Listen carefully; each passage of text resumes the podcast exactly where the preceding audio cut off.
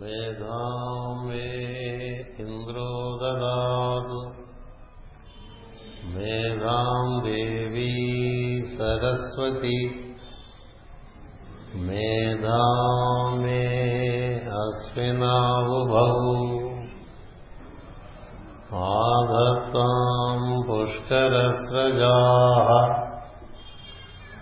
आप्यायन्तु ममाङ्गानि वाक्प्राणश्चक्षुश्रोत्रमधुबल इन्द्रियाणि च सर्वाणि सर्वम् ब्रह्मोपनिषदम्। माहम् ब्रह्म निराकुर्याम्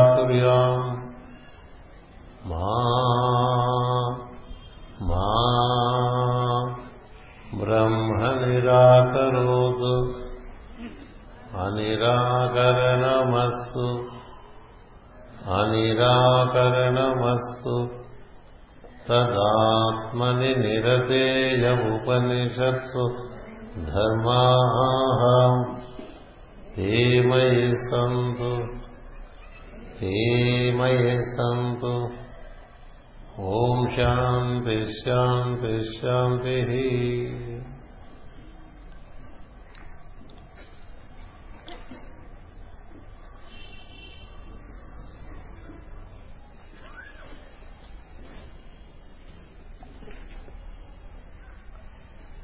యాభై ఐదవ మాస్టర్ సివివి గురు పూజ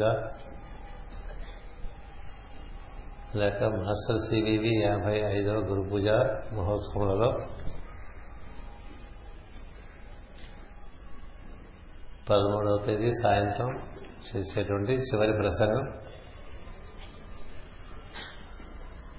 తాను భర్తతో సహగమనం చేయుటకై చితినెక్కబోయిన విదర్భరాజ పుత్రికకు ఏదో కంఠధ్వని వినిపించారు.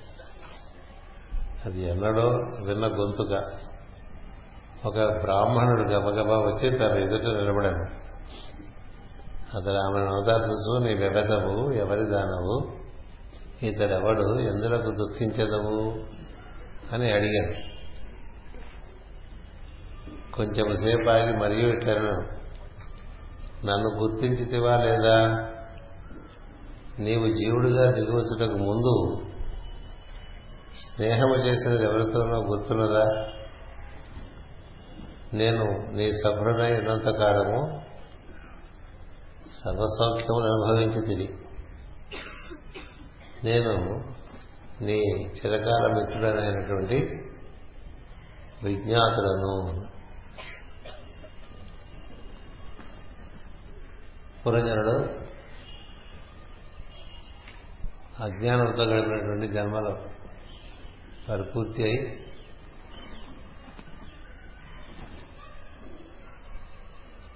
పరిణామ దశలో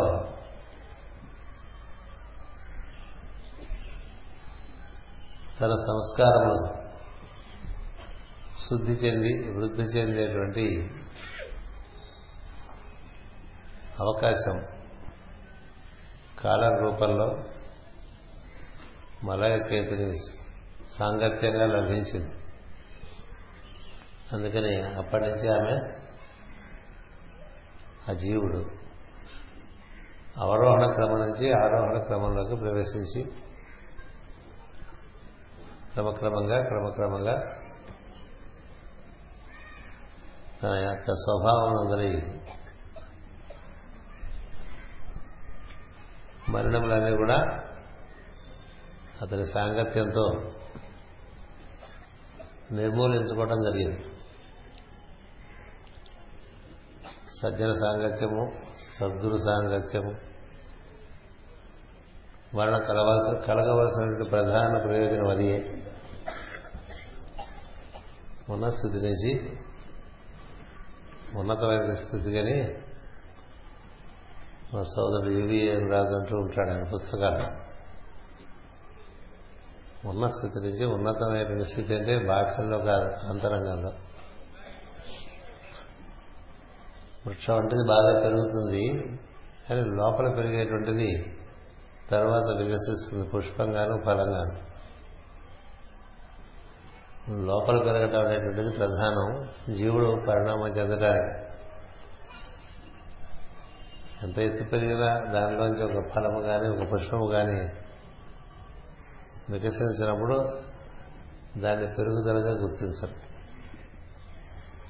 అంచేత అంతరంగ మందు శుద్ధి కానీ జరిగి అంతరంగ మందు వృద్ధి చెందడం అనేటువంటిది సద్గురు సాధించడం లభిస్తుందని చెప్పి మనకి ఈ కథలో తెలుస్తుంది. ఇక్కడ మలయకేతుడు కేవలం భర్తే కాదు గురువు కూడా. అంటే ఎవరి వలన ఇంకొకరు వృద్ధి చెందుతూ ఉంటారో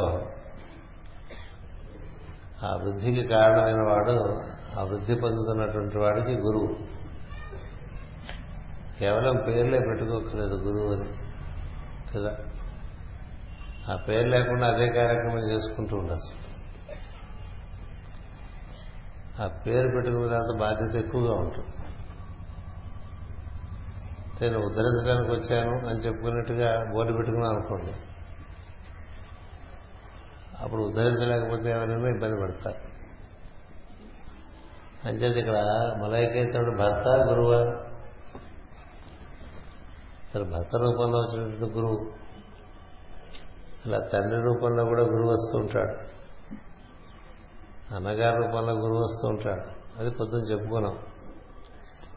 ఒక్కొక్కసారి భార్య రూపంలో గురువు వస్తూ ఉంటాడు. భార్య మహాభక్తురాలై భర్త నాస్తికుడైనప్పుడు ఏదో ఒక సందర్భంలో భార్య భక్తి వలన భర్తకు హనుమత్ దర్శనం అయింది. అప్పటి నుంచి ఆయన హనుమత్ భక్తులుగా మారిపోయాడు కారణము భార్య చేస్తున్నటువంటి అత్యంత పవిత్రము భక్తిపూర్వకమైనటువంటి కార్యక్రమములే. అంచేత ఇక్కడ మలయకేతనుడు గురువుగా ఈ విదర్భరాజపుత్రిగా పుత్రికగా ఉన్నటువంటి అంతకుముందు పురంజనుడు అంతకుముందు పేరే లేదు హంస.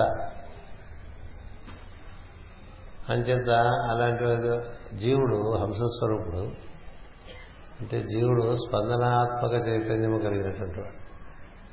చైతన్యము ఉంటుంది స్పందనము ఉంటుంది. స్పందనాన్ని మన వాళ్ళు హంస అంటారు. ఎందుకంటే స్పందన సోహం అనేటువంటి శబ్దాన్ని నిర్వర్తిస్తూ ఉంటుంది కాబట్టి ఈ సోహం అనేటువంటి శబ్దాన్ని నిర్వర్తించేటువంటి జీవుని హంస అంటారు. కానీ హంసత్వం కోల్పోవటం ఉంటుంది మర్చిపోవటం చేత. ఏం చేద్దంటే ఈ హంస మరొక హంసతో కూడి ఉన్నంతసేపు హంసగా ఉంటుంది. ఆ హంసను విడిపోయినప్పుడు ఈ హంసలక్షణం మరుగుపడిపోయి ఇతరములైనటువంటి కోరికలు సౌఖ్యములైనటువంటి పెరిగినప్పుడు మనం హంస నిర్వర్తింపబడుతున్నప్పటికీ మనలో మనలో జరుగుతున్నటువంటి హంసతో మనం అనుసంధానం చెందాం. అది కేవలం మనం హృదయం నందు ప్రాణప్రభుత్వం నిర్వర్తించేటువంటి ఒక ప్రక్రియగా మిగిలిపోతుంది. అంచేత ఇతనికి ఈమెకు ఖచ్చితంగా భర్త గురువుగా ఆమె ఉద్ధరింపబట్టడం వల్ల ఆమె జీవితానికి పరిష్కారం ఇచ్చేట్లుగా తలవని తలంపుగా మరి ఒక సంఘటన జరిగింది. సహగమనం చేద్దాం అనుకున్నటువంటి ఈ జీవుడికి ఒక బ్రాహ్మణుడు కనబడి పూర్వజన్మ వృత్తాంతం గుర్తు చేసి తను తాను పరిచయం చేసుకున్నాడు. కదా? పరిచయం చేసుకుని మార్గం చూపిస్తాడు. అందరి కథలు అలాగే ఉంటాయి. జీవుడు పరిణామ దశలో ఆరోహణ క్రమంలో ప్రవేశించే సందర్భంలో ఈశ్వరానుగ్రహంగా ఒక సంఘటన జరిగి ఆ సంఘటన కారణంగా వాళ్ళు మళ్ళా తిరుగుదారిలో దైవాన్ని చేరుకునేటువంటి పద్ధతిలో కొన్ని జన్మలు నడిచి వెళ్తారు దిగి వచ్చేటానికి అవరోహణ క్రమంలో పట్టినన్ని జన్మలు మళ్ళీ ఆరోహణ క్రమంలో పట్టిన అవసరం లేదు. ఏం చేద్దంటే తనకి ఉన్నటువంటి అనుభవము అనుభూతి కారణంగా తిరుగు ప్రయాణం కొంచెం తొందరగా ఉంటుంది. త్వరిగతగతిని జరుగుతుంది. ఇంటి దారి పెట్టిన గుర్రం వేగం ఎక్కువగా ఉంటుందని చెప్తారు. ఇప్పుడు చూడండి మనం అందరం ఇప్పుడు. ఈ కార్యక్రమం కానీ ఇంటి దగ్గర పడతాం కదా. చాలా త్వరితగతిన ఇంటికి వెళ్ళిపోతాం. లేదు?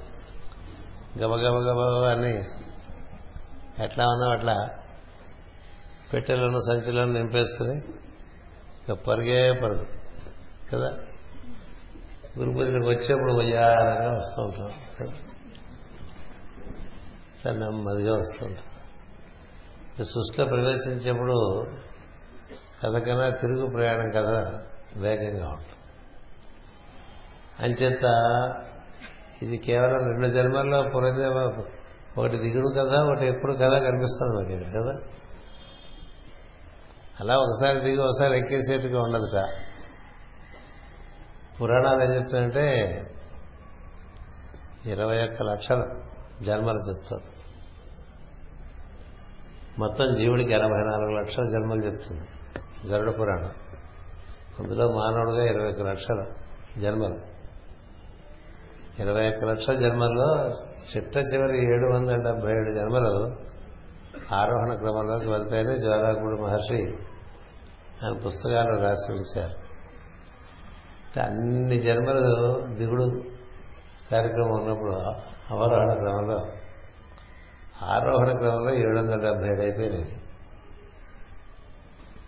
అంచేత అంటే ఏడు వందల డెబ్బై ఏడు జన్మలంటే సగటున డెబ్బై ఏళ్ళు వేసుకుంటే ఐదు వేలకి ఐదు వేల సంవత్సరాలకి.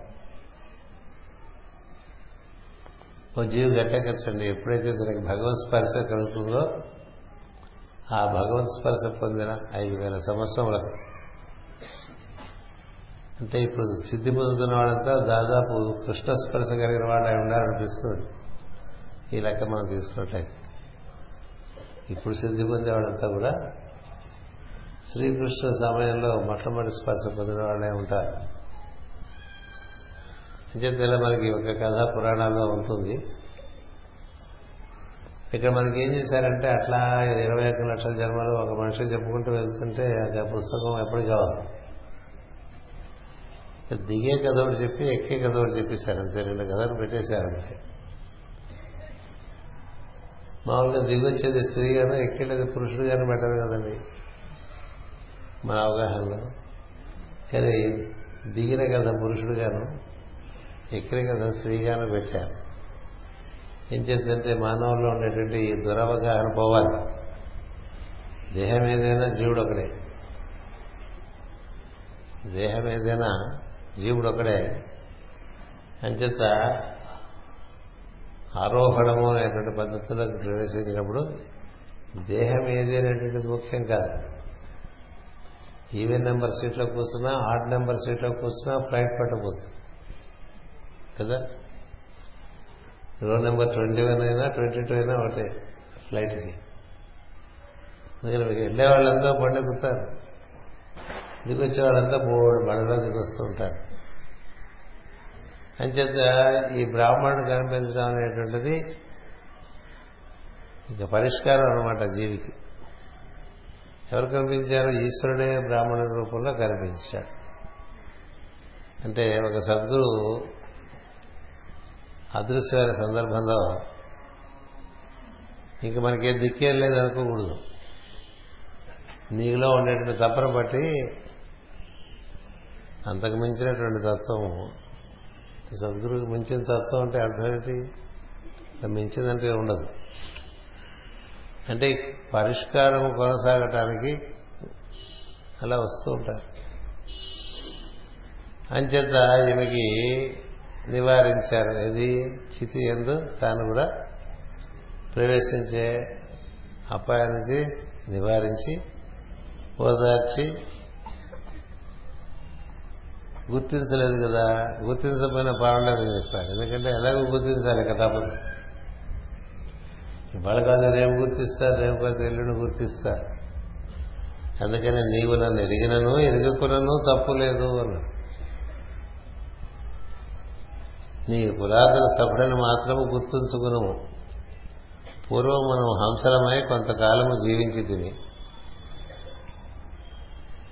అంటే దేవుడు ఒక హంస జీవుడు ఒక హంస ఆ దేవుడి నుంచి దిగి వచ్చినటువంటి హంస ఈ జీవుడు. స్పందనంలోంచి స్పందనం పుట్టుకొచ్చింది. స్పందనంలోంచి స్పందనం పుట్టుకొచ్చింది. అట్లా ఆ స్పందనం అన్ని లోకాల్లోకి దిగి వస్తుంది. ఇది రెండు స్పందనాలకి ఒకే స్పందన రెండుగా ఏర్పడింది. దేవుడే జీవుడిగా ఏర్పడ్డాడు. ఎందుకని? మూడు గుణములలోకి దిగేసరికి ఆ దేవుడు అనేటువంటి తత్వం స్థితిభేదం చెంది జీవుడు అవుతాడు ఏ విధంగా సముద్రము అలాగా స్థితిభేదం చెందుతుందో అలా. అలకు పుట్టుకుంటుంది పెరుగుదల ఉంటుంది కొంత స్థితి ఉంటుంది మళ్ళీ తరుగుదల ఉంటుంది మళ్ళీ రైలైపోతూ ఉంటుంది. సముద్రం అలా ఉండదు. అలాగా ఉన్నప్పుడు కొత్త లక్షణాలు వస్తాయి ఆ నీటికి సార్. అలలో ఉండే నీటికి. ఎత్తుగా పెరగటం ముందుకు ప్రయాణం చేయటం క్రమంగా మళ్ళీ తగ్గటం తీరం ముట్టుకోవటం వెనక్కి వెళ్ళిపోవటం. ఈ లక్షణాలు అనేది సముద్రానికి ఉండవు. అట్లాగే మనం ఇంకో ఉపమానం తీసుకుంటే నీరు మంచుగడ్డ అయినప్పుడు మంచుగడ్డ నీరే. కానీ మంచుగడ్డకు వేరే లక్షణాలు ఉంటాయి నీటి కన్నా స్థితి భేదం చెందిన చేత మంచుగడ్డ వేరుగా ఉన్నట్టు కనిపిస్తుంది. కానీ మంచుగడ్డ నీరే నీరు కాక ఇంకేం లేదు అక్కడ. కానీ ఉష్ణోగ్రతలో తేడా ఉంటుంది. ఆకారం ఒకటి నీటికి ఆకారం లేదు మంచుగడ్డకి ఆకారం ఏర్పడుతుంది. నీరు కన్నా ఎక్కువ చల్లదనాన్ని ఇస్తుంది. తాత్కాలికంగా ఉంటుంది ఎప్పుడూ ఉండదు. అలా జీవుని కథ కూడా. అంచేత మన ఇద్దరం హంసలలో తిరుగుతూ ఉండేవాళ్ళం. అప్పుడు మానవ సరస్సున మానస సరస్సున విరహరించి తిమి వేల సంవత్సరములు సుఖులై తిరిగి తిమి. నీవు పంచభూతముల ఎందరి సుఖములు మరిగిన నాటి నుండి నన్ను విడిచిపెట్టింది. ఇగో మనకి అవి ఇవి కాస్త అలవాటు అవుతాయి కదండి. హిమగిరి ప్రాంతాల్లో తిరుగుతుంటే అక్కడ ఉండేటువంటి ఆహ్లాదమైనటువంటి పంచభూతముల యొక్క స్పర్శ వలన వాటి సుఖమునందు నీకు ఉన్ముఖత్వం కలగటం వల్ల నువ్వు నెమ్మదిగా నన్ను నాకు దూరమై పంచభూతాలకి వాటి అనుభూతికి దగ్గరయ్యావు. అంటే వినికిడి చూపు రుచి చూడటం స్పర్శించటం వాసన చూడటం అవి బాగుంటాయి కదా అందుకని అలా వాడు వేరుపడ్డాట్లండి నీ కోరిక నీ నీవు కోరిన సుఖములపై భూమండలం మొత్తము తిరిగితేవి అందొక్క కామిని కామిని చే నిర్మింపబడిన నవద్వారముల పురమును చూచితివి నీకది నచ్చినది నీవందు ప్రవేశించితివి అందరి భౌతిక సుఖములు నీ మనస్సును బంధించినవి అని. అంటే భౌతిక సుఖములు ఉంటే మనసు బాగా బలంగా ఉంటుంది. అంచేత సుఖములను తన ఎందు తాను సుఖపడటం తప్ప ఉష్ణోగ్రతలు బట్టి కానీ ఋతువులను బట్టి కానీ పగల రాత్రి అనేటువంటి దాన్ని బట్టి కానీ శుక్లపక్షము కృష్ణపక్షం బట్టి కానీ అలా సుఖము పొందడం అనేటువంటిది బాక్యమైనటువంటి విషయముల మీద ఆధారపడి సుఖం చెందడంగా ఉంటుంది. తనకు తానే సుఖపట్ట ఉందనుకోండి అంటే ఏమీ తన చుట్టూ లేకపోయినా తాను సుఖంగా ఉన్నాడు అనుకోండి ఉన్నా సుఖమే లేకపోయినా సుఖమైనటువంటి స్థితి. అలాంటి స్థితిలో మనకి పంచభూతముల యొక్క ప్రభావం మన మీద లేనటువంటి మన స్థితికి మనకు వెళ్ళచ్చు అప్పుడు మనసు అంత బలంగా ఉండదు. పారదర్శకంగా ఉంటుంది. మనసు అనేటువంటిది అద్దం లాంటిది పారదర్శకంగా ఉల్లిపొరలాగా ఉంటుంది. ఇలా అటుపక్క చూడొచ్చు. అంచేత ఎప్పుడైతే మనకి పంచభూతముల యొక్క సుఖముల ఎందు ఆసక్తి ఉంటుందో అప్పుడు మనం ఈ పంచభూతముల చేత బంధింపబడతాం. అందుకనే యోగ వాసిస్తున్న మొట్టమొదటిలో ఒక ఆకాశజుడు అనేటువంటి రాజు ఒక ఆయన ఉంటాడు ఆకాశజుడు. ఆయన చాలా కాలం జీవిస్తూ ఉంటాడు. జీవిస్తుంటే ఈ మృత్యు లోకపు భృత్యులు ఉంటారు కదా కింకర్లు. ఇతను చాలా కాలం చిన్నాడు ఇక మనం తీసుకెళ్ళిపోవచ్చని చాలా రకాలుగా ప్రయత్నం చేస్తాడు. ఎన్ని రకాలుగా ప్రయత్నం చేయినా ఈ మృత్యు అతన్ని స్పృశించదు. అర్థం కాలేదు. ఎందుకు స్పృశించట్లేదు? ఇతను ఎందుకు మరణించట్లేదని అప్పుడు ఎవరి దగ్గరికి వెళ్ళి అడుగుతాడు. ఫలానా ఆకాశజుడైనటువంటి రాజును మరణం కలిగించి నేను పట్టుకు రాలేకపోయాను అని. అంటే ఇప్పుడు ఎవడు చెప్తాడా? ఆ జీవి ఎందు చనిపోవలసినటువంటిది ఏమీ లేదని ఆ జీవి ఎందు చనిపోవలసినది ఏమీ లేదు. ఆవరణలు ఏమీ లేని జీవి అది ఆవరణలు ఉన్న చోట నువ్వు ఆవరణం తీసేయడం కల్పించడం అనేది జరుగుతూ ఉంటుంది. ఆవరణ లేని వాడిని ఏం చేసేస్తారండి? ఇది తీయటానికి ఏముంది అక్కడ? మనకి అలాగ ఉన్నటువంటి వాళ్ళనే నగ్నంగా ఉన్నటువంటి వాళ్ళని చెప్తారు. సనక సనందనాథులు నగ్నమూర్తులు అని చెప్తారు కదా? అంటే ఇది వాళ్ళకి ఏ ఆవరణలు లేవు. ఉంటే ఆవరణ అంటే దానికి పుట్టుకుంటుంది దానికి పెరుగుదల ఉంటుంది దానికి ఒక కొంతకాలం స్థితి ఉంటుంది మళ్ళీ తరుగుదల ఉంటుంది మళ్ళీ లయమైపోతూ ఉంటుంది. అలా లేని స్థితిలో వాళ్ళు ఏం చేస్తారు అదే సుఖమహర్షి కథగా మొట్టమొదటిలో భాగవతంలో వస్తుంది. ఏ ఆవరణ లేనివాడు అంచేత ఎవరికి ఆయన చూస్తే ప్రత్యేకంగా వేరే భావంలో కలిగే అవకాశం లేదు. ఆయన తండ్రి అయినప్పటికీ వేదవ్యాసుకి కొన్ని ఆవరణలు ఉన్నాయి. అంచేత వేదవ్యాసులు నడిచి వెళ్తుంటే స్నానం చేస్తున్నటువంటి స్త్రీలు గబగబా చుట్టుచాటు వెళ్ళి దాక్కుంటారు.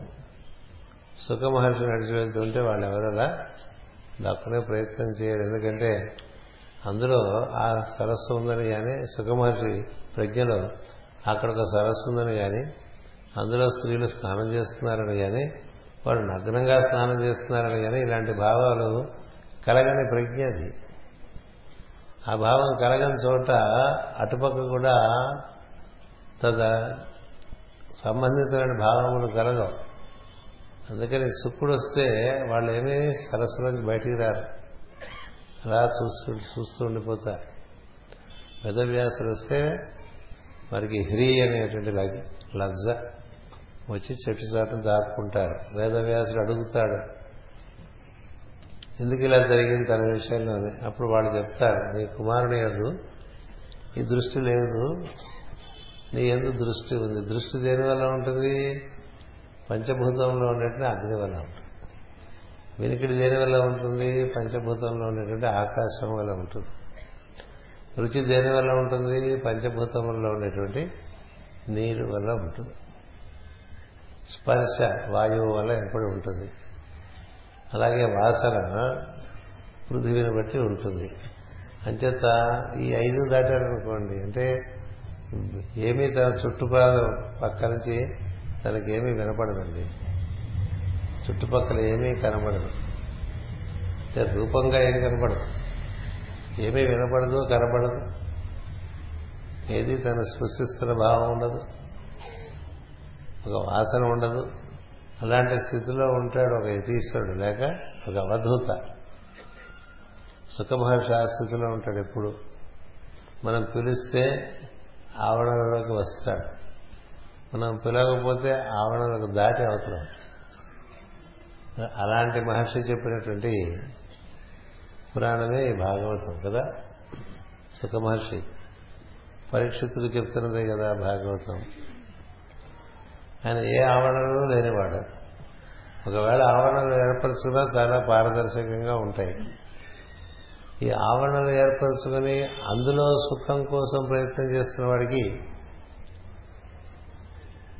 ఏం జరుగుతుంది? తన నిజ స్వరూపం మర్చిపోవటం అనేది జరుగుతుంది. అందుచేత పంచభూతముల యొక్క సుఖములకు నువ్వు మరీ ఉండటం చేత నువ్వు వాటిలో బంధింపబడటమే కాక నన్ను మర్చిపోవటం కూడా జరిగింది అని చెప్తున్నాడు ఇక్కడ దాంతో ఏమవుతుందంటే ఒక సుఖం కోరుకుంటే మళ్ళీ అది కావాలని కోరుకోవడం ఉంటుంది కదా?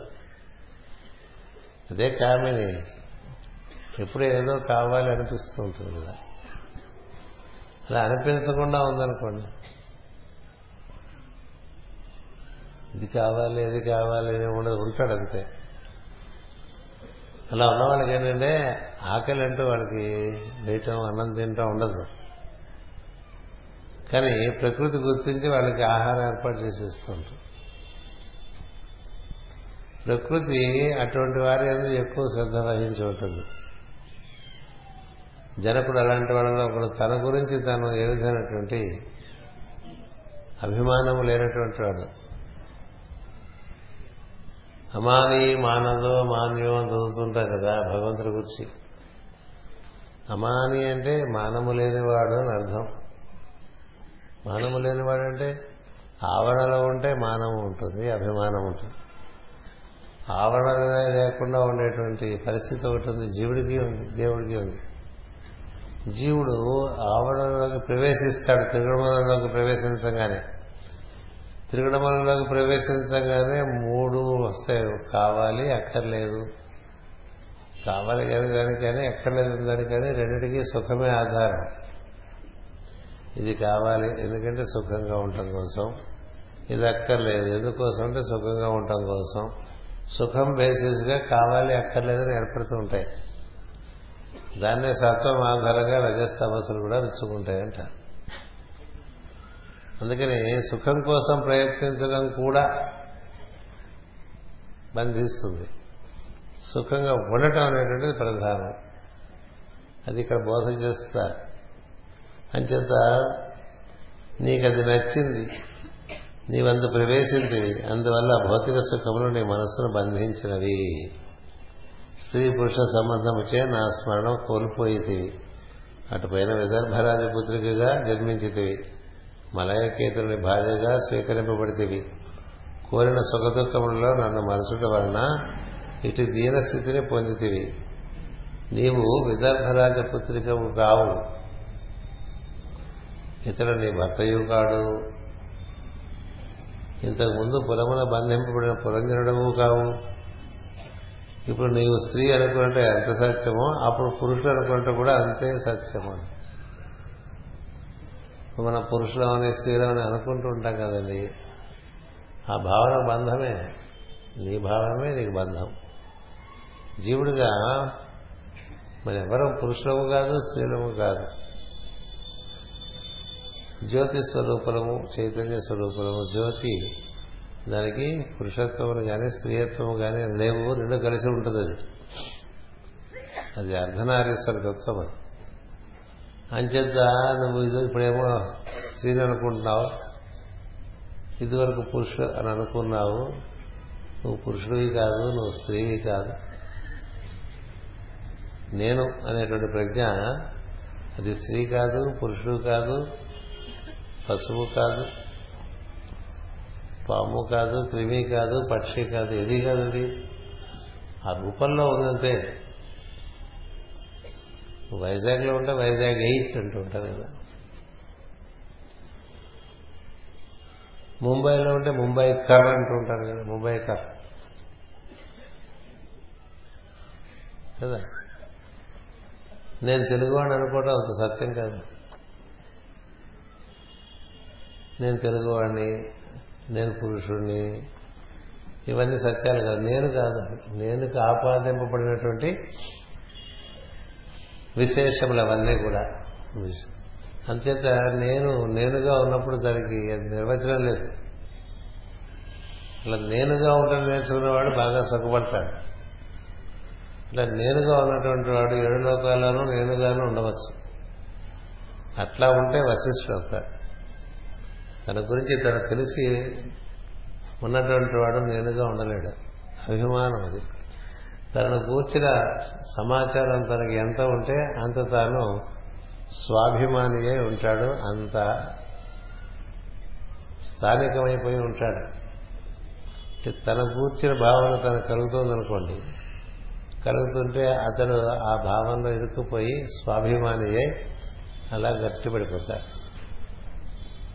అందుకని పెద్దలకు నిజంగా తెలిసిన పెద్దలకు తన కూర్చున్నటువంటి భావన తనకు ఉండదు దానికే ఉదాహరణ చెప్తారు. హనుమంతుడు తన కూర్చిన భావం తనకు ఉండదు. అతడు కూర్చిన భావం ప్రపంచం అంతా బాగా వ్యాప్తి చెందుతుంది మహాభక్తులని మహాజ్ఞాని అని. అద్భుతమైనటువంటి సంగీత విద్వాంసులని మీరేం చెప్పండి ఇదంతా హనుమంతుడు మహాబలి అని కదా? మీరు సృష్టిలో కూడా చెప్పండి అవన్నీ హనుమంతుల్లో కనిపిస్తాయి.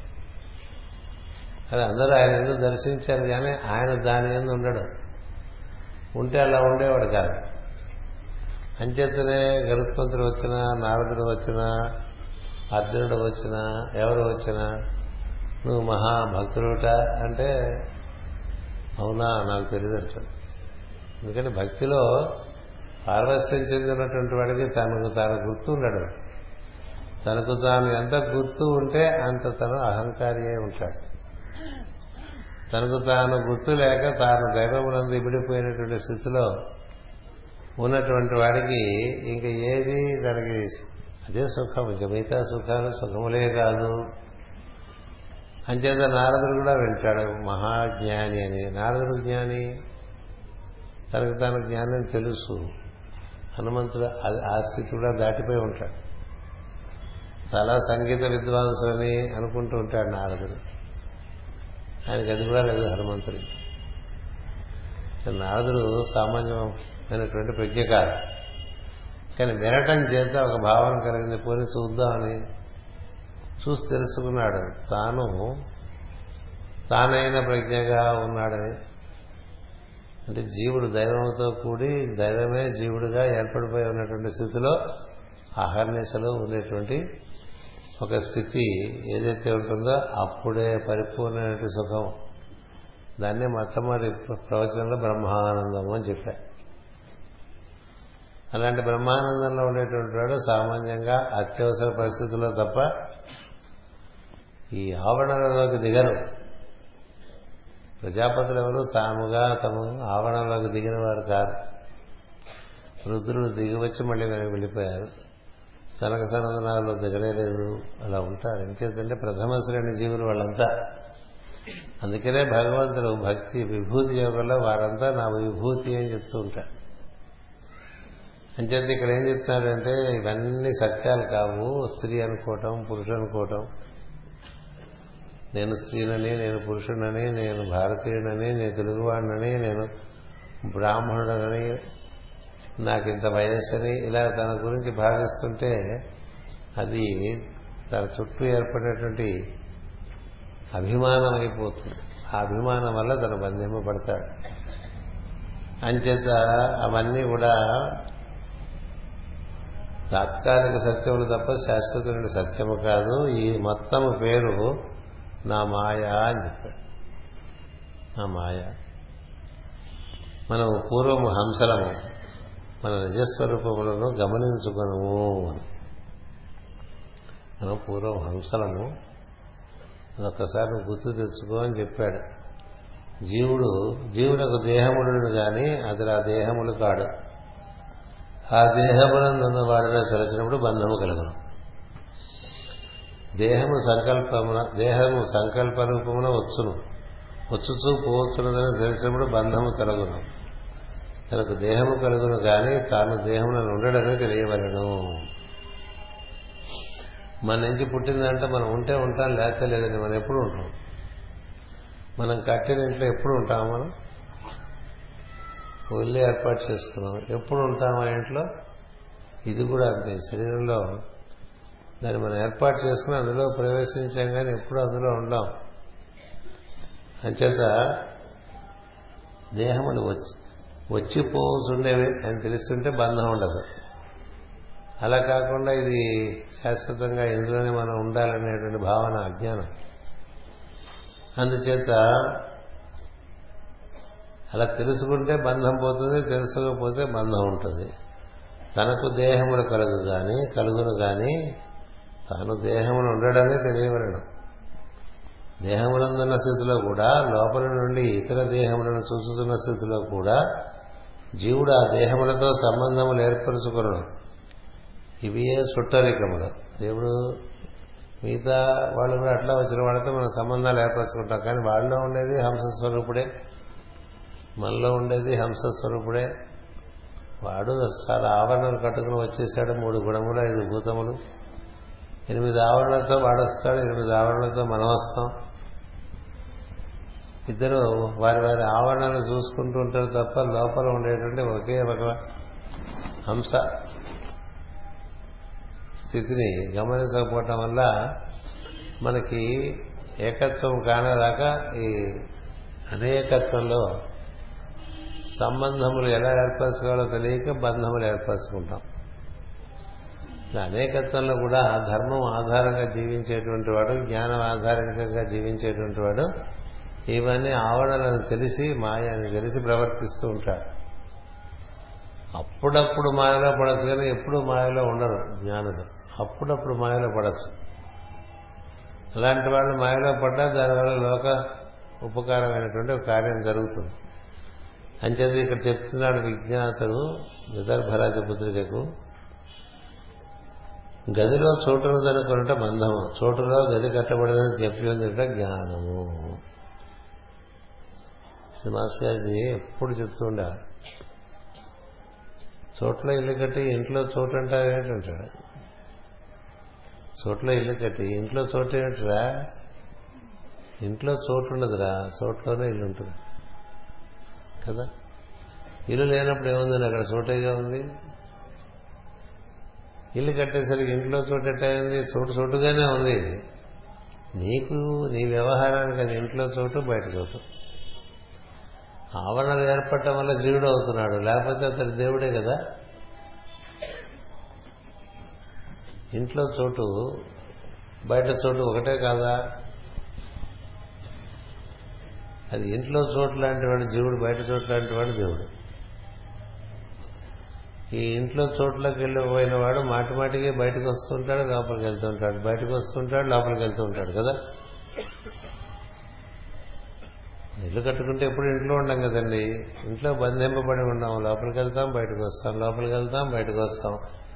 లోపలికి వెళ్తాం బయటకు వస్తాం. అట్లాగే ఏ చోటులో ఇల్లు కట్టారో ఆ చోటు ఇంటి లోపల బయట కూడా ఒకటిగానే ఉంటుంది మళ్ళీ కూడా మనం బయటకు వస్తూ ఉంటాం నిశ్వాస ద్వారా.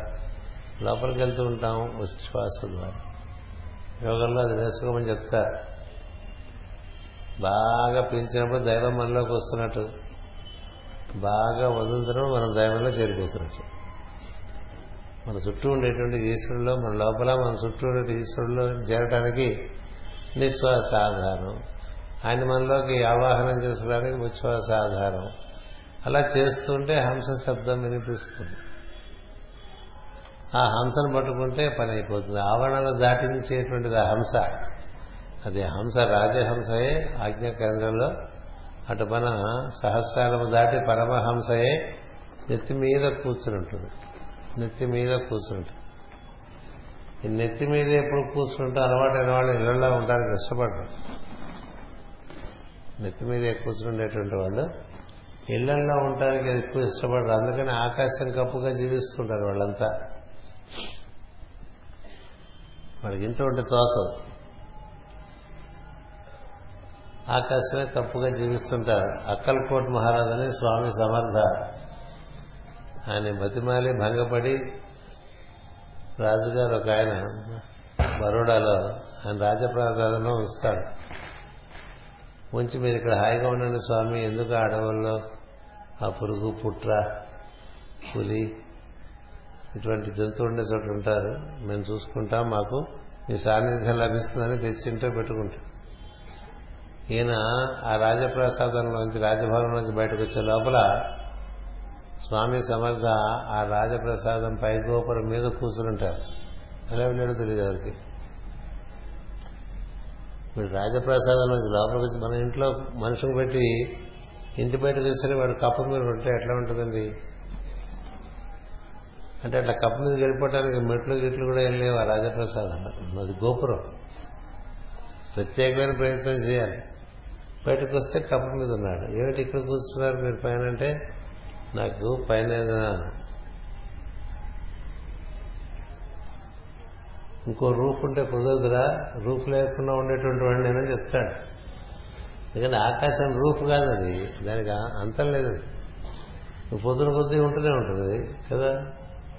నువ్వు పదివేల మీటర్లు ఎగిరినా జెట్ ప్లేన్లో ఇంకా పైన ఆకాశం ఉంటుంది చూడదు చోటుతో సంబంధం చేత చోట్లో ఉంటా అలవాటైనటువంటి వాడు ఆ విధంగా ఉంటాడు.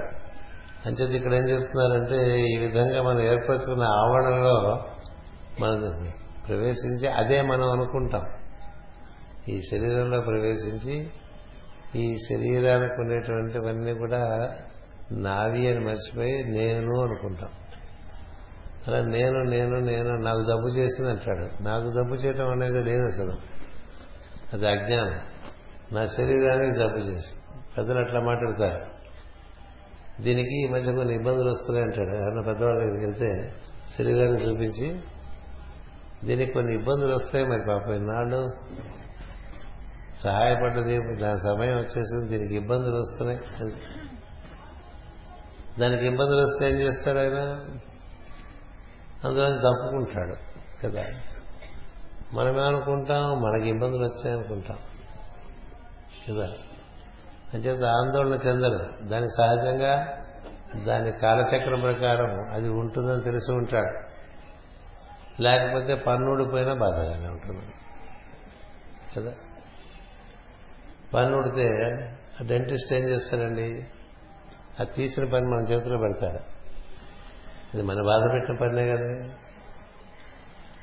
అది మనం ఏం చేయాలండి? పన్ను? చాలా మంది ఇంటికి తెచ్చుకుంటారు. ఇంట్లో వాళ్ళకి చూపిస్తారు. చూసి ఇది నా పన్ను నా పన్ను నా పన్ను అని.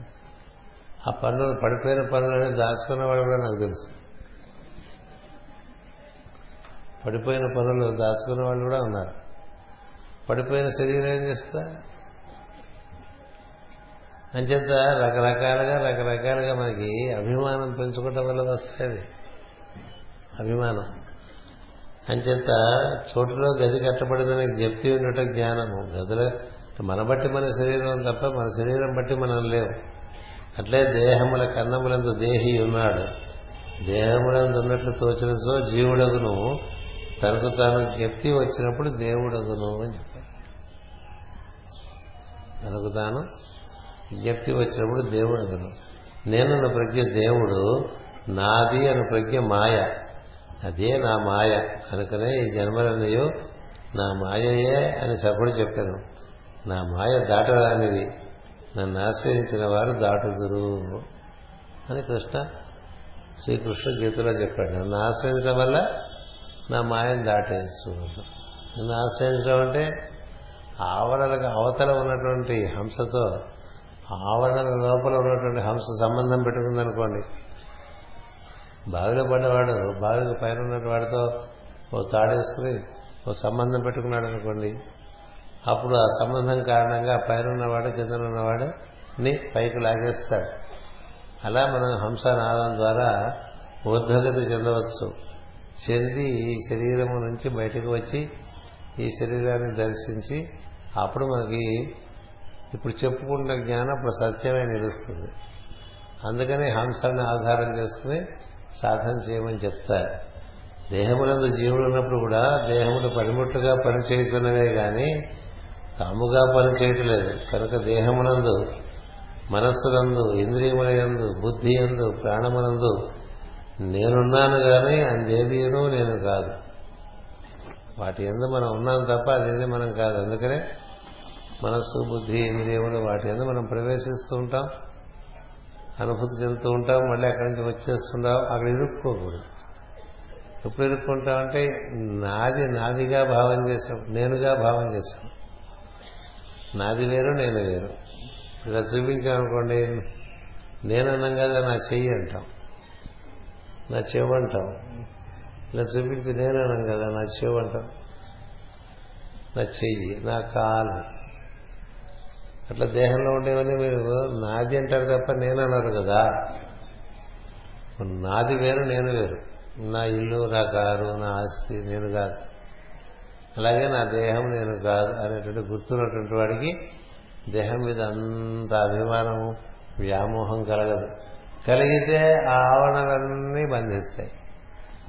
అలాంటి వ్యామోహం లేకపోతే అవి నేనేం చేయవు. నీ వల్ల అవి నిన్న పడుతున్నాయి తప్ప వాటికి నిన్ను పట్టాలనేటువంటి ఒక కార్యక్రమం ఏం లేదు. ఇంద్రియములు చెడ్డవి కాదు మనసు చెడ్డది కాదు శరీరము చెడ్డది కాదు. దాని ఎందు నీకుండేటువంటి దృష్టి వల్ల అవి నీకు ఆనందమును ఇవ్వవచ్చు దుఃఖమును ఇవ్వవచ్చు. డబ్బు పాపిస్తుంది అంటారు కదా డబ్బు పాపిస్తుంది కాదు. డబ్బు ఎందు నీకుండేటువంటి దుఃఖదము వల్ల నువ్వు ధర్మ చే బంధింపబడవచ్చు. కదా? ధనము బంధించాలి అది న్యూట్రల్ ఎనర్జీ. సృష్టిలో అన్నీ అలాగే ఉంటాయి. దానివల్ల నీకు చీటే లేదు నీ వల్ల. వాటి ద్వారా నువ్వు చెడు తెచ్చుకుంటూ ఉంటావు. అంచేత అన్నయూ నా స్థితులు లేక మాయ మాయ నుండి పుట్టుచున్నవి. నా ఎందు వర్తించుచుండును నా ఎందు లీనమగుచుండును. నేను మాయ ఎందు వర్తింపదలిచినప్పుడు జీవుడు అనబడదును. అప్పుడు బంధము కలుగును. నేను బంధమును అంగీకరిగుతును. అది నా క్రీడ. చిన్నపిల్లలు మనం అలా కట్టేశారనుకోండి. మనకి వాళ్ళు ఈ volunteer to be bound by them కదా? మన చుట్టూ అట్లా తాడు తెచ్చేసి చిన్నపిల్లడు కట్టేసి నవ్వుతూ కటింగ్ చేసుకుంటాం ఎందుకని? మనకి బంధింపబడ్డామన్న భావం లేదు. అదే ఎవరో వచ్చి మనకు గట్టిగా చెట్టుకేసి కట్టేశారనుకోండి. అప్పుడు ఎలా ఉంటుంది? కట్టేశారు కట్టేశారంట కదా. నీకు నీవుగా స్వచ్ఛందంగా ఆవరణలోకి దిగినప్పుడు నీకు అది బంధం అనిపించదు. ఎప్పుడు అనిపిస్తుందంటే అదే నీవు అనుకున్నప్పుడు నీకు బంధం అని అనిపిస్తుంది అంచేత నేను బంధమును అంగీకరించను అది నా క్రీడ. అలాగే కట్టించేసుకున్నాను కదా. రాయబారానికి వెళ్ళినప్పుడు అందరూ తాళ్ళేసి కట్టేస్తే ఏదో భయపడిపోతున్నట్టుగా కట్టించుకున్నాడు. ఆ తర్వాత ఏం చేశాడు? ఒకసారి తను పెరిగేసరికి అవన్నీ పడిపోయాయి. హనుమంతుడు కూడా అలాగే కదా మొదటి రోజు చెప్పుకున్నాం. ఇది క్రీడ. అంటే మనమే సరదాగా ఎలా కట్టించుకోవటం వేరు. మనకు మన సరదా తీరి అది ఆ బంధం ఉండిపోవటం వేరు కదా? అంచేత ఈ దేహమనందు ఉండడం చేత నేను మర్చిపోయేటప్పుడానికి రకరకాలుగా చెప్తాడండి ఇక్కడ. ఈ మరపు కలగకుండా ఉండడానికి ఒక మార్గం చెప్తాడు. ఏమిటి ఆ మార్గం అంటే మనలో శ్వాస ఉన్నది మనందరికీ తెలుసు.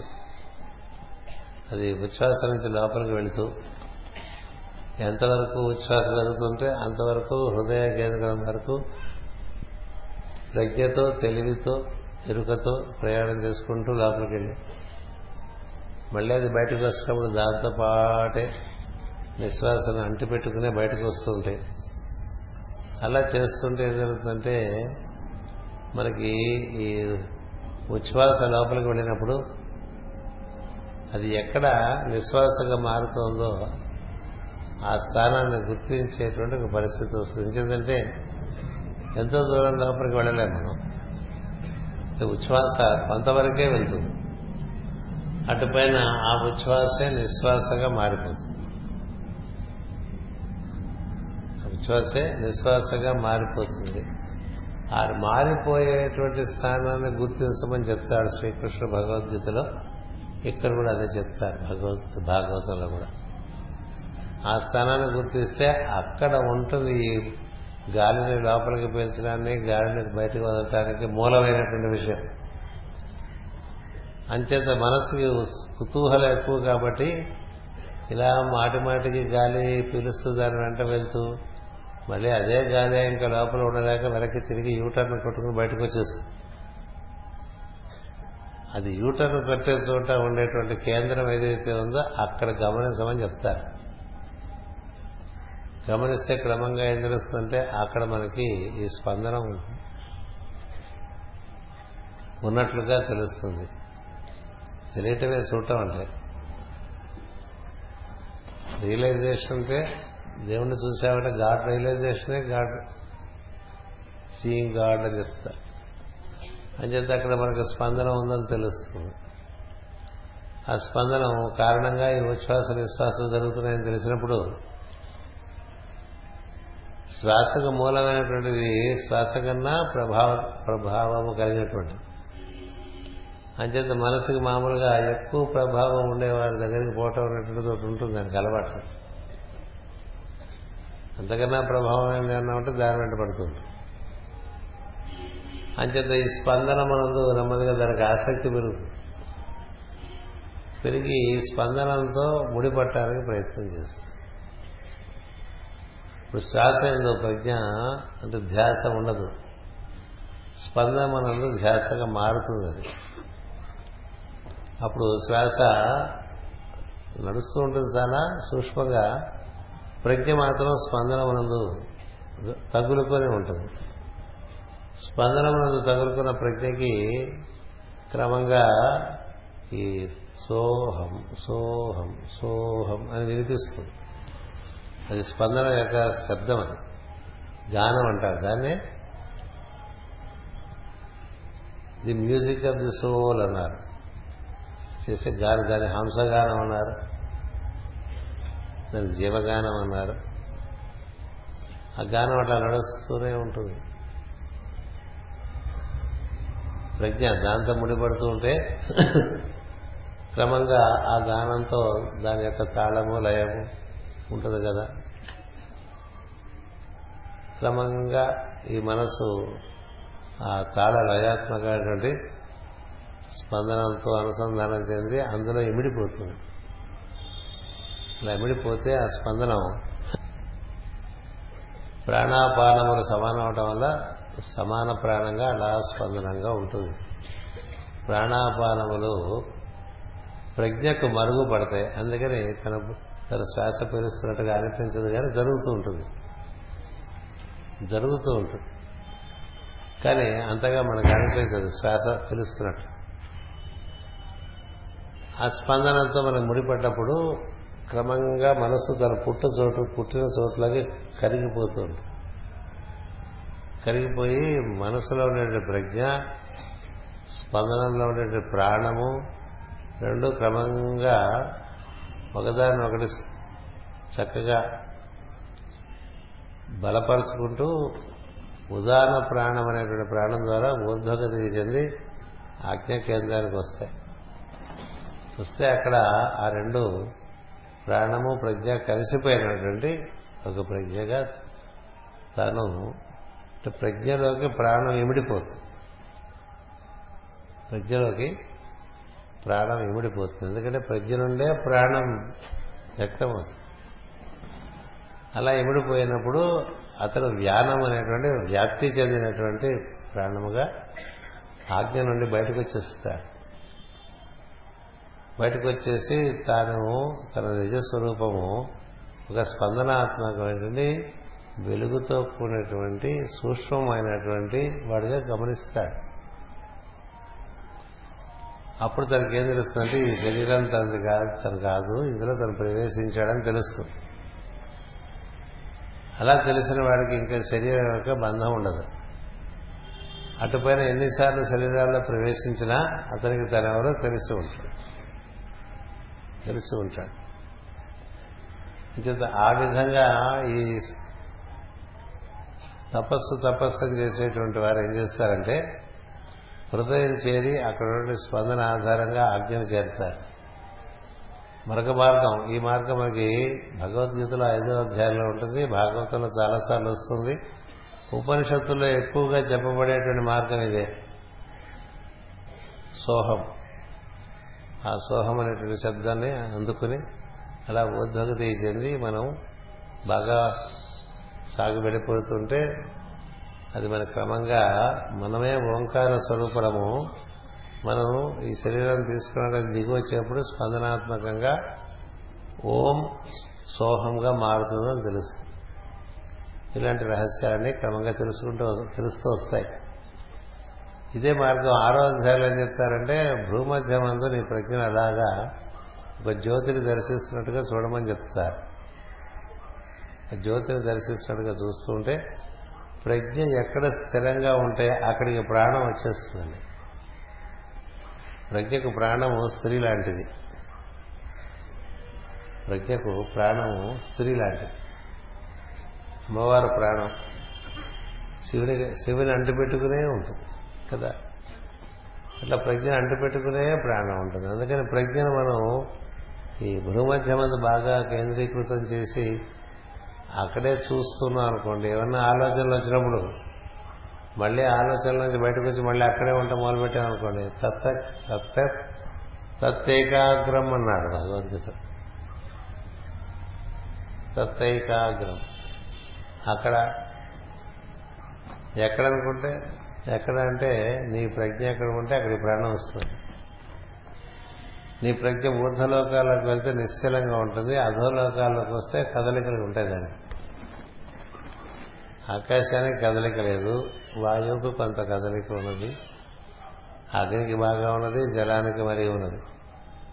అంచేది ఏం చేశారంటే ఐదు భూతములకు పైన ఉన్నటువంటి ప్రజ్ఞ భూమధ్యం దగ్గర ఒకసారి చాలా నిశ్చలంగా ఉండే అవకాశం ఉన్నది.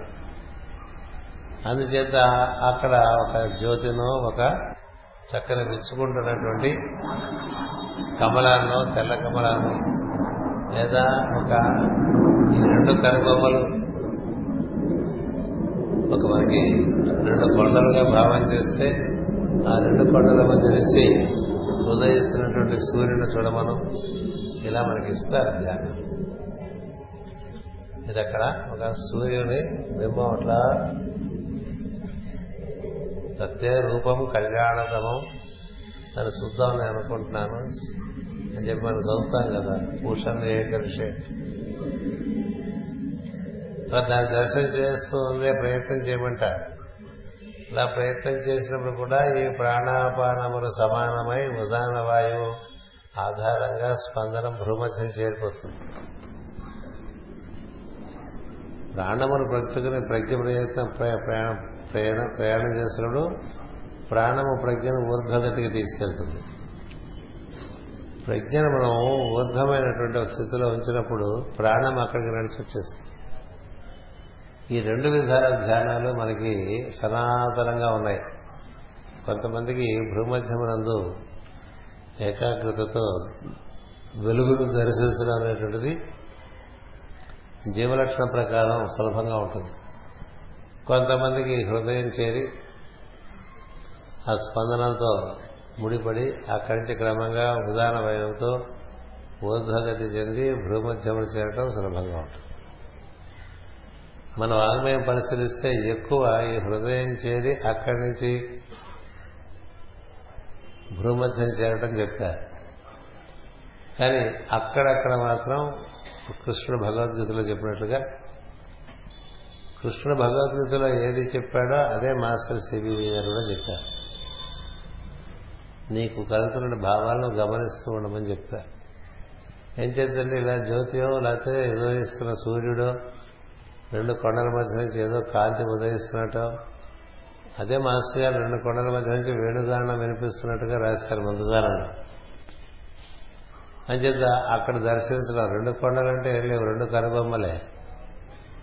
అంచేత అక్కడ దర్శ అక్కడ అలాగ తదేకంగా దాని అందే దృష్టి పెట్టి ఉన్నప్పుడు నీ ప్రాణం వచ్చి ఆ ప్రజ్ఞం చేరుతుంది. అక్కడ స్పందన స్పష్టంగా తెలుస్తుంది. అందుకే కన్నులు మూసుకున్నప్పుడు అలా స్పందనము భూమధ్యమందు ఉంటుంది. ప్రజ్ఞ అక్కడ స్థిరంగా ఉంటుంది. ఎందుకంటే పంచభూతములు దాటినటువంటి ప్రజ్ఞకి నిశ్చలత్వం సులభం. పంచభూతములు మనకి మూలాధార నుంచి విశుద్ధి వరకు ఉండేటువంటి ఐదు కేంద్రములు ఐదు భూతములకు కేంద్రములవి విశుద్ధి ఆకాశానికి అనాహతము వాయువుకి తర్వాత స్వాధిష్టానం అగ్నికి మణిపూరకము జలమునకు మూలాధారం పృథివికి కేంద్రములుగా ఉండి మనలో పంచభూతములు నిర్మాణం చేస్తుంటాయి. అంచేత విశుద్ధి దాటితే మనకి ఆరవదైనటువంటి మనస్సు. అది ఆకాశం దాటిన ప్రజ్ఞకి స్థిరత్వం సులభంగా ఉంటుంది. పంచభూతాల్లో ఎప్పుడు మార్పులు ఉంటూ ఉంటాయి. ఎప్పుడు మార్పు ఉండేదే వెదర్ కదా వాతావరణం ప్రతి ఘడియకి మారుతుంది. ప్రతి ఘడియకి అంటే ఇరవై ప్రతి ఇరవై నాలుగు నిమిషాలకి మారుతుంది. అంతేకాదు ప్రతి విఘడియకి మారుతుంది. అంటే ఇరవై నాలుగు సెకండ్లకు కూడా మారిపోతుంది. కాలం కాలం అలా మారుస్తూ ఉంటుంది. సున్నితంగా మారుస్తూ ఉంటుంది వాతావరణం. అంచేత మార్పుల్లో కూర్చుంటే మనసు నిలవదు కాబట్టి మార్పులకు అతీతంగా కూర్చునేటువంటి విధానం ఇచ్చారు ఋషులు. అందుకని భూమధ్యలో దర్శనం చేస్తూ కూర్చోటమే. అక్కడ మనకి దేన్ని దర్శనం చేయాలంటే జ్యోతిని దర్శనం చేయొచ్చు అని చెప్పారు. సద్గురుమూర్తి యొక్క తేజో రూపమును దర్శనం చేయొచ్చని చెప్పారు. లేదా విచ్చుకుంటున్నటువంటి కమలాన్ని దర్శనం చేయమని చెప్పారు లేదా సూర్యోదయం అయినట్టు దర్శనం చేయమని చెప్పారు పని పతాంజలి మహర్షి చెప్పారు యోగంలో. అలా దర్శనం చేస్తూ అలాగే చూస్తుంటే అప్పుడు ఉండే సుఖం దాని మీద మనకి స్థిరత్వం ఏర్పడితే ఈ మిగతా సుఖాల కన్నా అది చాలా సుఖంగా ఉంటుంది. అంచేత అందులోకి ప్రవేశించడం చేత మనకి ఈశ్వరుడికి దగ్గరగా చేరతాం. చేరిన తర్వాత అటుపైన అట్నుంచి ఈశ్వరుడు మనం అందుకోవటమే తప్ప మనం అందుకునే ప్రయత్నం ఉండదు. అనుగ్రహంగా అతడు మనం అందుకున్నప్పుడు మనం లేనటువంటి ఒక స్థితి కలుగుతుంది. కొంత సమయం మనం లేక మొత్తము వ్యాప్తి చెందినటువంటి ప్రజ్ఞగా అందులో ఇమిడిపోయి ఉండిపోతాం.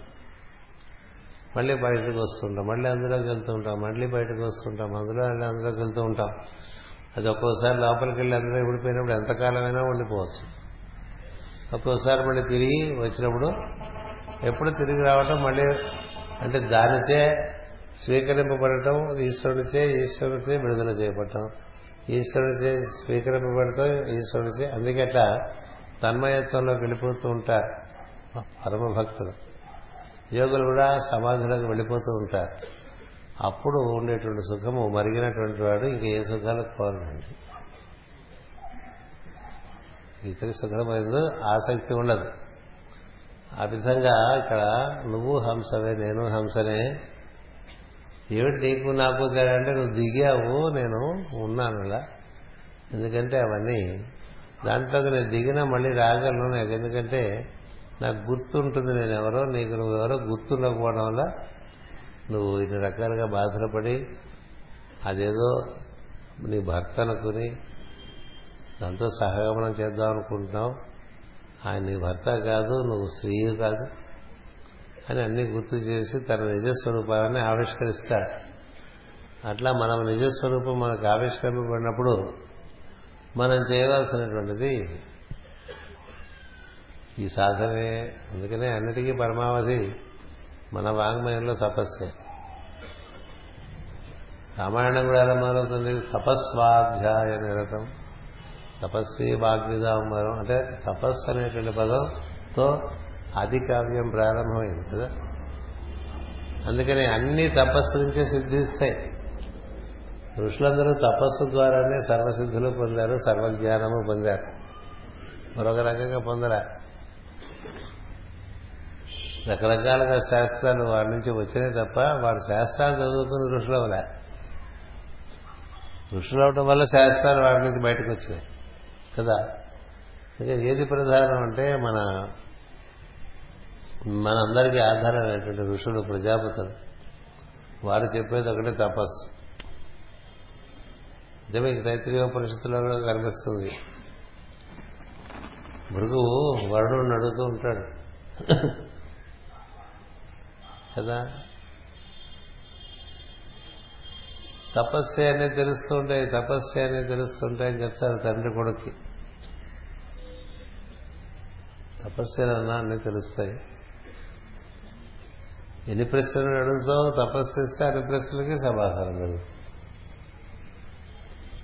అంటే తపస్స? తత్వ అంటాడు. ఆయన తపస్సు తపస్సో తప్యత అంటాడు. అంటే మా తర్వాత అది తపస్సు చేస్తే ఇంకొంచెం తెలుస్తుంది. నాన్న తెలిసింది అంటాడు. ఏడు తెలిసింది? చెప్తాడు. మళ్ళీ తపస్సు ఇంకా తపస్సు అంటాడు. ఇంకొంచెం తెలుస్తుంది. మళ్ళీ చెప్తాడు తండ్రికి సంతోషంగా. వింటాడు తండ్రి సంతోషిస్తాడు. ఇంకొంచెం తపస్సు అంటాడు. తపస్సు చేస్తే ఫలాంది కనిపిస్తుందని చెప్పడు. ఎందుకంటే అలా చెప్తే కనపడకుండానే కనిపించిందని మనకు మనం భ్రమ కనిపిస్తుంటాం ఋషులు నువ్వు తపస్సు చేస్తే ఇట్లా కనిపిస్తుంది నీకు ఇక్కడ? ఓ బింబం కనిపిస్తుంది అంటే బింబాన్ని మనం కల్పించేస్తాం అక్కడ అది కనిపించడం కాదు. మనం కల్పించుకుని మన బింబ దర్శనం అయిపోయింది అనుకుంటాం. బింబ దర్శనం అయిన వాడికి కాని వాడికి చాలా తేడా ఉంటుంది చాలా తేడా ఉంటుంది అంచేత ఋషులు రాబోయేది ఫలితం చెప్పడం చెయ్యి చెయ్యి. అట్లా చేసుకుంటూ వచ్చాట కొడుకు. అట్లా ఒక్కొక్క ఒక్కొక్క ఆవరణం దాటించేశాడు కొడుకుని తండ్రి తపస్సు దాటించడం అంటే ఏం లేదు ప్రోత్సహించాడు ఇంకా చేయరా ఇంకా చేయరా అని చెప్పాడు. ఇంకా బాగా చేయని చెప్పాడు అనమాట ఇంకా బాగా చేయాలి ఇంకా బాగా చేయాలి. చేస్తూ చేస్తూ చేస్తూ చేస్తుంటే చివరికి తెలుస్తుంది ఆయన లేడని తెలుసు. అసలు నేను లేని నాన్న ఉన్నాను అనుకున్నాను. ఇన్ని స్థితులు ఉన్నాయనుకున్నాను. అంటే అప్పుడు సంతోషిస్తాడు తండ్రి. కొడుకుని చూసి అది తెలియాలి. అలా మనకి ఈ ఈ విధంగా తపస్సు చేసుకుంటూ ఉంటే క్రమంగా దాని బలం చేత పంచకోశములు శుద్ధి అయిపోతాయి దాని బలం చేత గుణములు సమకోణ త్రిభుజంగా తయారవుతాయి.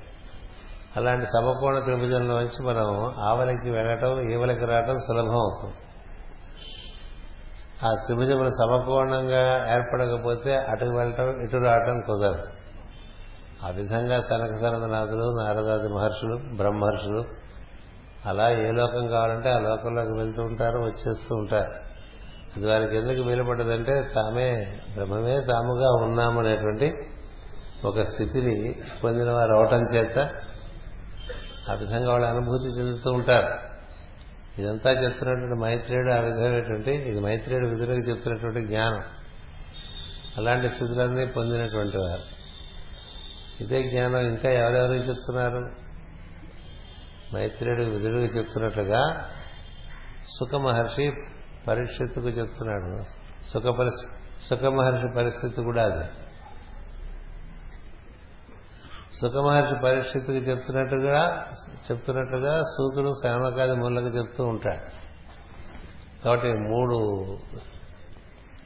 తెల్లలో మనకి అన్ని చోట్ల ఈ ఈ భాగవతం ప్రవచించే వారందరూ కూడా ఆ గురువులందరూ కూడా ఆవరణలు దాటినటువంటి వారు. వారు చెప్తున్నది ఏమిటి? ఎన్ని ఆవరణలకు మూలమై అన్ని ఆవరణలందు వ్యాప్తి చెంది ఏ ఆవరణమందు చెక్కనటువంటి ఒక తత్వాన్ని చెప్తారు అది భాగవతం. అన్ని ఆవరణలు ఎందులోంచి వచ్చినాయో అన్ని ఆవరణల ఎందు ఏది నిండి ఉన్నదో ఇన్ని ఆవరణల ఎందు నిండి ఉండి దేని చేత బంధింపబడక క్రీడాప్రాయంగా ఏర్పడినటువంటి తత్వం ఏది ఉందో ఆ తత్వమనే మనకి భాగవతంలో కృష్ణుడు అంటారు. అంచేత అది కనపడింది కాబట్టి కృష్ణుడు కన కనపడదు కానీ దాని లీలలు మనకు తెలుస్తూ ఉంటాయి. అంచేత ఆ కృష్ణతత్వాన్ని ఈ భాగవతం ఆ విధంగా ఆవిష్కరిస్తోంది. వాళ్ళేదో కృష్ణుడు గురించి చెప్పబోయా అంటే ఈయన ఇలా పట్టుకుపోయాడండి ఇదంతా కృష్ణుడే. కపిలుడు కృష్ణుడు దత్తాత్రేయుడు కృష్ణుడు ప్రజాపతులు కృష్ణుడు మనవులు కృష్ణుడు రుద్రుడు కృష్ణుడు సనక సనందనాథుడు కృష్ణుడు. అది ఎలా తెలుస్తుంటే నీలోంచి నేనే రకరకమైనటువంటి రూపములు ధరించి వచ్చేస్తాను నీకు సృష్టిలో సహాయం చేయడానికి అంటాడు. సృష్టిలో సహాయం చేయడానికి దైవము చిత్రముఖ బ్రహ్మ ద్వారా సృష్టిలోకి దిగివచ్చి ఉన్నాడు. దిగివచ్చి ఉన్నప్పటికీ కూడా దిగబడిపోలేదు. దిగినప్పుడల్లా దిగబడిపోయేటువంటి వాడు జీవుడు. దిగబడిపోక లోపల బయట అంతటా వ్యాప్తి చెందినటువంటి వాడిని దేవుడు అంటాం. నువ్వు కూడా దేవుడుగా ఉండవచ్చు. అది చెప్పేది ఇక్కడ. బ్రహ్మర్షులందరూ ఆ విధంగా ఉన్నారు. అంచేత లోపల బయట అనేటువంటి నేను ఇతరులు ఈ ఆవడలన్నీ ఎవరి ఎందు నశిస్తాయో వారు బ్రహ్మజ్ఞానిగా ఉంటారు. వారు సమస్తము వ్యాప్తి చెంది ఉంటారు. ఈ స్థితి మనకు కలగాలంటే ఒక ఏకైక మార్గము తపస్సు. ఏకైక మార్గము తపస్సు. ఒక మార్గం లేదు. భక్తి కూడా పరాకాశలో తపస్సుగానే మారుతుంది. తన్మయత్వం చెందుతారు. రామకృష్ణ పరహంస అలా అమ్మవారిని ఆరాధన చేస్తూ చేస్తూ చేస్తూ ధ్యాన స్థితిలోకి వెళ్ళిపోయి అంటే ధారణ ధారణ నుంచి ధ్యానం ధ్యానం నుంచి సమాధిలోకి వెళ్ళిపోతుండే అట్లాగే సంగీతం పాడుకునే వాళ్ళు కూడా తన్మయత్వం చెంది సమాధి స్థితిలోకి వెళ్ళిపోతారు. ఏ మార్గం నేను సమాధి స్థితిలోకి తీసుకెళ్తుందో అది నీకు తపస్సుగా పరిణమిస్తుంది. అక్కడి నుంచి అన్ని విషయాలు తెలియటం మొదలుపెడుతుంది. అంచేత వాళ్ళకి జ్ఞానం అనేటువంటిది చాలా చక్కగా లోపల నుంచి అంతా వికాసం చెంది అంది వస్తుంది. ఆ విధంగా మనం వెళ్ళాలనేటువంటిది పరమ గురువుల యొక్క కోరిక. అందుకనే వారిచ్చిన త్రిభుజంలో ఉత్తమ స్థానంలో ధ్యానం పెడతారు. కుడి ఎడమలుగా స్వాధ్యాయము పరహితము పెడతారు. ఈ పరహితము అనేటువంటి కార్యం వల్ల కొంత మనకు ఉండేటువంటి కర్మ నిర్మూలన అవుతూ ఉంటుంది. చేసిన బాక్యలు తీసుకోవడానికి పనిచేసేదే సేవ పరహితము. ఇతరులకు ఇతరులకు పనులను హింసించిన వాళ్ళు కర్మ ఏర్పరచుకుంటారు. ఆ కర్మను నిర్మూలన చేసుకోవడానికి పరహితం పనికి వస్తుంది. ఆ పరహితం ఏ విధంగా చేసుకోవాలి తపస్సు ఏ విధంగా చేసుకోవాలి అని తెలుసుకోవడానికి కొంత స్వాధ్యాయము. ఆ రెండు తల పావలాగా పెట్టుకుని అర్ధ రూపాయలు తపస్సుకు పెట్టుకోవాలి. ఆ రెండుకి తల పావలా కేటాయించి ఒక అర్ధ రూపాయి ఫిఫ్టీ పర్సెంట్ తపస్సుకు పెట్టుకోవాలి.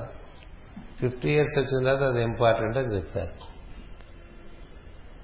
ఎందుకంటే ఇంకా నువ్వు అక్కడెక్కడ దేవుళ్ళు ఆడుతూ ఉంటే నీకు నీ మనసు ఎప్పుడూ చంచలంగానే ఉంటుంది. దానికి ఒక స్థిరం ఉండదు. అది గాలి గలలాడిపోతూ ఉండేటువంటి దాంతో ఏం వంట చేసుకోగలవు ఏమమ్మా ఇంకా వంట అవ్వలేదా అంటే చాలా గాలి అండి అసలు. సగ తగ్గట్లేదు గిన్నెకి ఏముడుకుతుంది అంచేది నిశ్చలమైనటువంటి ధ్యానం చేసేటువంటి సమయం. పెంచుకోవటం అనేటువంటిది ద్వితీయ భాగం జీవితంలో బాగా జరగాలి. ఈ లోపల అన్ని సర్దుకోవాలి. అందుకే నలభై తొమ్మిదేళ్ళకి అన్ని సర్దేసుకో. ఇంకా అక్కడి నుంచి ధ్యానంలో కూర్చోని చెప్తూ ఉంటారు. ఇంకా ముందుగా వెళ్ళిపెడితే మరీ మంచిది. ఆలస్యం అవుతున్న కొద్దీ గమ్యం చేరేటువంటి అవకాశం తగ్గిపోతూ ఉంటుంది. అంచేత మీ జీవలక్షణం బట్టి భూమధ్యమునందో హృదయమునందో చేరి మళ్ళా బృహోద్యమునందు చేరినా భూమధ్యము చేరేటువంటి ప్రయత్నం దానికి చాలా సింహభాగము. దినచర్యలో ఏర్పాటు చేసుకోవాలి. అలా చేసుకుంటే మనలో ఈశ్వరుడు మన శిరస్సు ఎందు ఉన్నాడు. అతని సాన్నిధ్యం ఎక్కువ లభిస్తుంది. అందుకని కార్యం సులభమై అతనిచే అనుగ్రహింపబడి అతనితో ఏకీభావం చెంది మనం కృతకృత్యలం అవుతాం. అది కథ.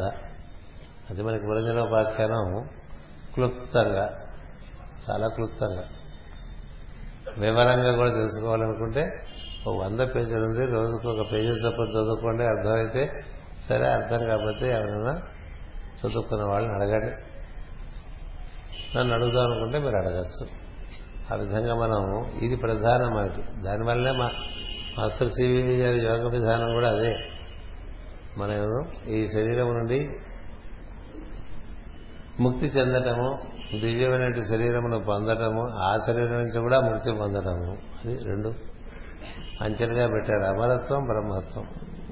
ఈ ఇందులోంచి మనం బయటకు వచ్చేప్పటికి మనకి మరొక సులువైనటువంటి శరీరం ఏర్పడుతుంది. దానికి వ్యాప్తి ఉంటుంది. అది సంకోచము చెందగలదు వ్యాకోచము చెందగలదు. కాంతివంతమై ఉంటుంది దాన్ని కూడా వదిలేసే పరిస్థితి చిట్ట చివరికి లింగ శరీరాన్ని కూడా భేదించుకుని వెళ్ళిపోవటం అనేటువంటి స్థితి ఉంటుంది. ఈ పురంజనోపాఖ్యానము ప్రాచీన పరిహికి నారద మహర్షి చెప్పేటువంటి జ్ఞానంలో భాగంగా అంతర్భాగంగా ఇచ్చారు. ఇది అయిపోయిన తర్వాత నారద మహర్షి ప్రాచీన పరిహికి ఈ విధంగా శరీరంలోకి బయటకు వచ్చినటువంటి వాడికి ఏర్పడేటువంటి దివ్య శరీరం కూడా ఒక నేను తాను అని గుర్తు ఉంటూ దైవంతో ముడిపడి ఉంటుంది అది. ఆ శరీరాన్ని కూడా దగ్ధం చేసుకునే మార్గం చెప్తాడు నారదుడు ప్రాచీన పరిధికి లింగ శరీరం కూడా ఛేదనం అయిపోతే జీవుడు సరాసరి దైవంలో ఏకీభావం చెంది మళ్ళీ తిరిగి రానటువంటి స్థితికి చేరుకుంటాడు. అది మనకి భాగవతంలో చతుర్థ స్కందంలో ద్వితీయ భాగంలో ఉన్న కథ ఇది. అంచేత దాన్ని చదువుకుని అందులో ఆచరణాత్మక విషయములు మనం అందుకునే ప్రయత్నం చేద్దాం. ఇది రుచిని బట్టి చేసుకునేది. చెప్పడానికి ఏంది ఎప్పటి నుంచో చెప్పుకొస్తున్నారు. మనకి రుచి ఉండాలి ప్రార్థన మీద రుచి ఉండాలి. మన ప్రార్థన తపస్సుకి ఎల్కేజీ లాంటిది. ఎల్కేజీలో చిన్నవాడు ఏ విధంగా టెన్త్ క్లాస్ వరకు స్కూల్లో చదువుకుంటాడో అట్లా అది ఆరంభం చేసుకుంటే నెమ్మదిగా తపస్సులోకి తీసుకెళ్తున్నాడు అంచేత సులభంగా జరిగేటువంటి మార్గములు ఎప్పటికప్పుడు పరమ గురువులు వారు శ్రమపడి నిర్మాణం చేసి జీవులకు అందిస్తారు అంచేత మాస్టర్ సివివి గారు అందించినటువంటి ప్రార్థన వలన ఈ పురోగతి మార్గం లేక ఉద్భగతి మార్గం చాలా త్వరితగతిని జరుగుతుంది. అందులో సందేహం లేదు.